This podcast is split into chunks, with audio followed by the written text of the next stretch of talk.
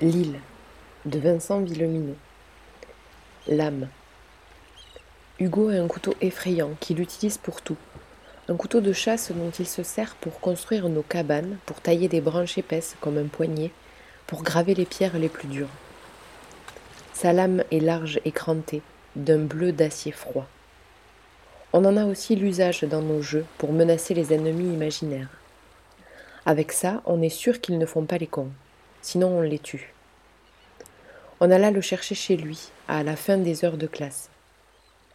On avait lâché les filles, on ne voulait pas les mêler à tout ça. Après tout, elles n'avaient pas trempé dans l'affaire de la clé USB et du cambriolage de Françoise. Notre copain insista pour venir avec nous. « Non, c'est pas ton affaire, » protesta Simon. « J'étais avec vous ce soir-là. » Simon réfléchit, puis finit par accepter. « Ok. » Mais c'est moi qui prends le couteau. Il le glissa sous sa veste. Sans même discuter d'un plan, on se dirigea vers l'atelier de Tom. On savait que Bastien y bossait sur ses explosifs. Ils avaient renoncé à l'idée de boulet, mais ils devaient essayer de faire des grenades à main, transportables sans risque dans le Zodiac. Et comme on avait vu André chez Jacques et Patricia, on savait que Bastien serait seul. La porte était ouverte sur la rue. On vit que Maxence était là. Il n'était pas revenu en cours cet après-midi, hors de lui après les échanges avec Marie-Jeanne, mais on n'avait pas prévu de le trouver là. Il parlait avec Bastien qui nous tournait le dos, debout devant un établi. Quand on entra tous les trois, ils se retournèrent. Bastien dit « Barrez-vous tous les trois, c'est pas pour les mômes ici. »« On venait te voir, » dit Simon d'une voix neutre. Bastien se désintéressa ostensiblement de lui, retourna à son établi. « Ah mais oui, j'oubliais. Vous pouvez plus aller faire joujou aux cabanes, » dit-il à voix haute. Il y avait 3 boîtes posées devant lui qu'il venait de souder. Il était en train d'y fignoler quelque chose. « Allez, cassez-vous. Allez faire des châteaux de sable. »« Tu as un truc à nous, » dit Simon. « Enfin, pas exactement à nous, mais... » Il sortit le couteau de sous sa veste et le pointa dans le dos de Bastien. Celui-ci sentit la pointe contre sa colonne et se figea. « Qu'est-ce que tu... »« Je te menace.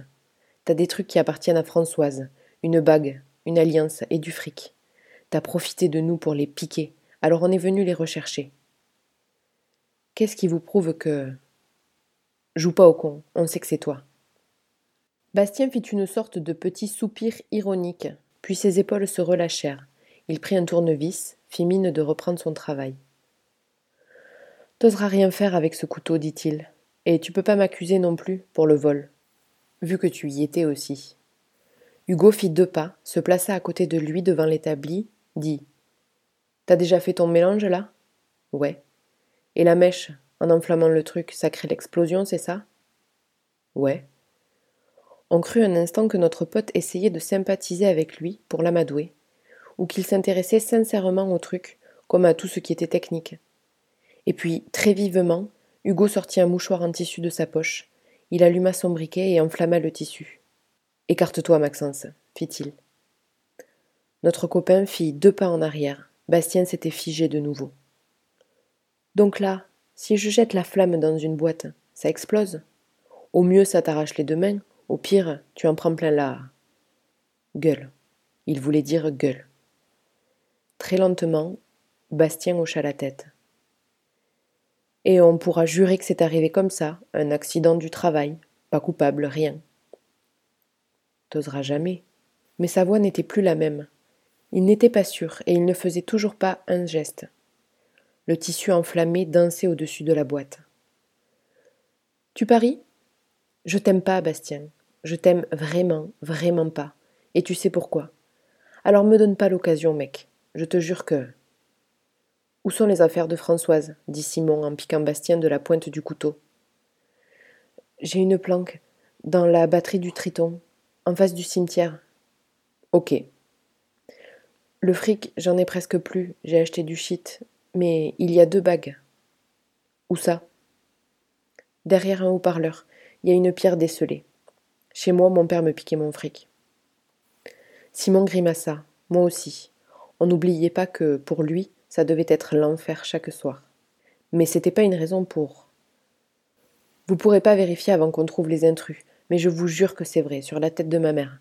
Maintenant, vire cette mèche, mec. » Hugo jeta le mouchoir enflammé sur le sol, l'écrasa du pied 3 fois. On se relâcha tous. Bastien tremblait. Il retira ses mains de l'établi, les leva en l'air. Simon fit 2 pas en arrière sans lâcher le couteau, et le grand con put se retourner.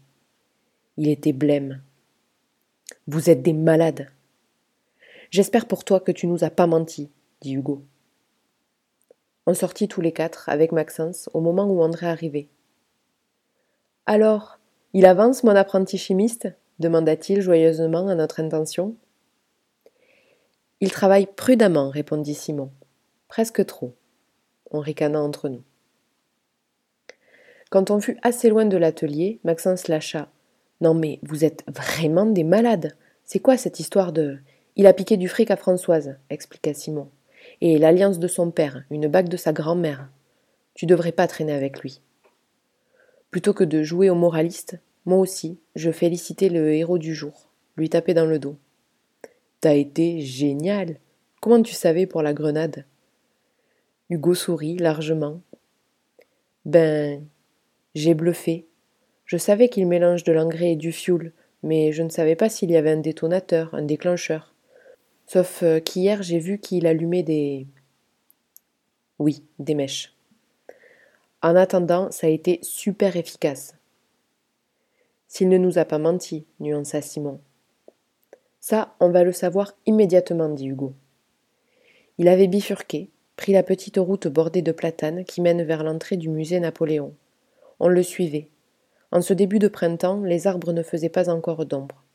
« Comment ça, immédiatement ?» demanda Simon. « Pour l'instant, on n'a pas le droit d'aller là-bas, à cause des intrus. » Maxence approuva. « Tu ne vas quand même pas... »« Pas le droit, ça vous dérange ?» leur répondit mon pote. On n'avait pas le droit non plus de... d'aller chez Françoise l'autre soir, de menacer Bastien de mutilation, de faire la moitié des trucs qui nous amusaient. Je ne savais pas ce qu'il sous-entendait cette fois. Il a raison, approuvai-je, pourtant. Autant savoir. En plus, Bastien peut prendre les devants et aller vider sa planque. Vous êtes des vrais malades, répéta encore Maxence, à court de métaphores. Simon semblait partagé, hésitant. Pas besoin d'être trop, de toute façon. On se ferait repérer, trancha Hugo. J'y vais avec Joe. Si on n'est pas rentré pour le dîner, vous prévenez les darons. Il tendit la main vers Simon. Tu me rends mon couteau ? On se glissa dans la brèche de l'ancien mur à 4 pattes. On le traversa, on se retrouva dans les buissons qui s'enchevêtraient au pied de l'enceinte, le long des douves, hors de vue du pont-levis. Les fossés étaient presque vides, c'était marée basse. Une demi-douzaine d'aigrettes garzettes picoraient la vase à la recherche de mollusques et d'insectes aquatiques. « Chut !» leur fis-je avec espoir. Elles nous considérèrent avec curiosité, sans s'envoler, elles s'écartèrent même. Leurs longs doigts jaunes donnaient toujours l'impression qu'elles avaient enfilé des chaussettes sur leurs jambes d'échassier. « On traverse, » dit Hugo, tendu. « Y a personne. » On retira nos chaussures, on remonta nos pantalons en les roulant sur nos cuisses, aussi haut qu'on le put, puis on passa les fossés. La vase nous aspira, il fallait s'arracher à chaque pas, elle semblait vouloir nous avaler. Mais ce n'était pas si large, on l'avait fait 10 fois. Quand on fut de l'autre côté, toujours accroupi dans l'herbe, on guetta de nouveau 2 minutes à l'oreille. Personne. Pas très efficace, la garde, plaisantai-je. On s'essuya les jambes avec des poignées d'herbe, la vase collée, Hugo en avait plein son pantalon. « Ma mère va me tuer !» Il releva les yeux vers moi. « Pardon. » Une pause, puis « Françoise, t'aimerais que ça devienne la tienne de mère ?» Il avait toujours des délicatesses et l'instant d'après des brusqueries, ce qui en faisait le meilleur ami possible, le plus apte à recevoir des confidences. « Je sais pas. Pour l'instant, j'avais juste pas envie d'aller chez elle. » Ok. On épiloguea pas.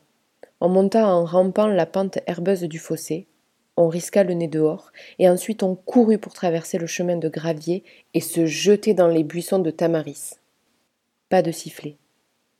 On attendit encore. Si on passe à travers champs, dis-je, on tombera sur le cimetière, et on ne croisera pas les patrouilles. Il hocha la tête. On atteignit la batterie de Triton en 10 minutes, sans encombre.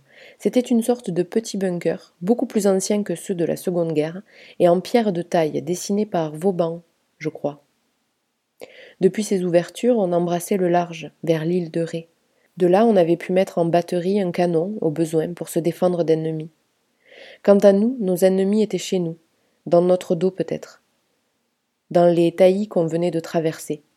On y songeait quand même, de plus en plus. Au début, on avait surtout craint de se faire attraper par une patrouille, mais maintenant on pensait aux intrus. Le cimetière à 2 pas rendait les choses concrètes. Combien étaient-ils ? « Tu crois qu'ils ont la moque ?» demandai-je à Hugo. « Je sais pas. On est en état de diriger un bateau avec la moque ?» On n'en savait rien.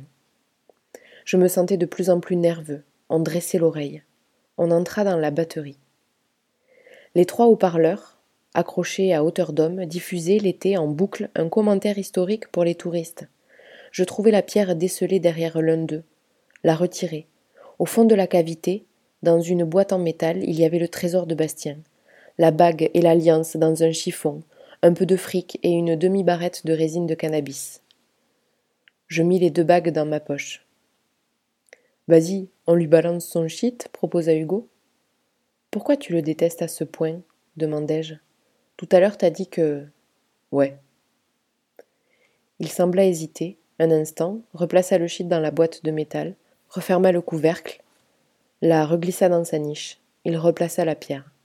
« Il a fait chier Julia l'été dernier, dit-il, pendant les vacances. »« Julia ?» C'était sa sœur aînée. Elle étudiait à Paris et ne rentrait que rarement aux vacances. « Ouais. » Ils étaient 3, Mathieu, le fils de Josse et Bastien. Ils ont passé plusieurs jours à la suivre, et un soir ils l'ont coincée sur la plage. Et j'attendais la suite, glacé, curieux et honteux de cette curiosité en même temps. Ils l'ont emmerdée. Vraiment. Je veux dire, ils l'ont pas... Enfin, tu vois. Oui, je voyais. Mais ils l'ont quand même bien emmerdée. C'est Eva qui me l'a dit. Eva, son autre sœur, étudiante je savais plus où, Bordeaux ou Toulouse, je ne retiens pas ces trucs. Je savais juste que c'était des jolies filles, un peu hautaines, qui préféraient la ville, revenaient en pointillés. Hugo me regarda. Autant dire que ce qui est arrivé à Mathieu, je m'en fous. Bien fait pour sa gueule. Il avait le regard froid, mais semblait gêné de cet aveu. « Tu dis rien à personne, hein, Joe ? Si mon daron apprend ce qui s'est passé, il les tue, lui et le fils de Josse. » Je hochai la tête. « Surtout en ce moment, on ne sait pas ce qu'elles sont devenues.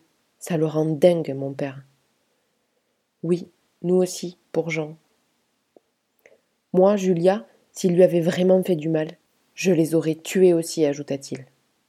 « Attends. » Il se redressa, sur le qui-vive. Il me montra la direction de la plage sur laquelle donnait la batterie. Je tendis l'oreille. On aurait dit des voix. 2 voix chuchotées et des pas. « Toi aussi, t'as entendu du bruit ?» Il avait sorti son couteau. Je lui fis signe qu'on se barrait. Il secoua la tête, me fit signe de la pomme. On sort de la batterie, côté île. Puis, quand nous l'eûmes fait sur la pointe des pieds, on se planque là, derrière le muret du cimetière. Et ensuite... on reste là, accroupi. Mon cœur battait follement. Il y avait les morts derrière nous. 8 morts tout récents dans 2 caveaux. Les premières victimes de la rage meurtrière. Et là-bas, sur la plage, les amoks. 2 au moins. Est-ce qu'on parlait à voix basse ? Est-ce qu'on faisait encore attention à rester discret quand l'amok nous prenait ? Est-ce qu'ils étaient fous ? Est-ce qu'on allait mourir ?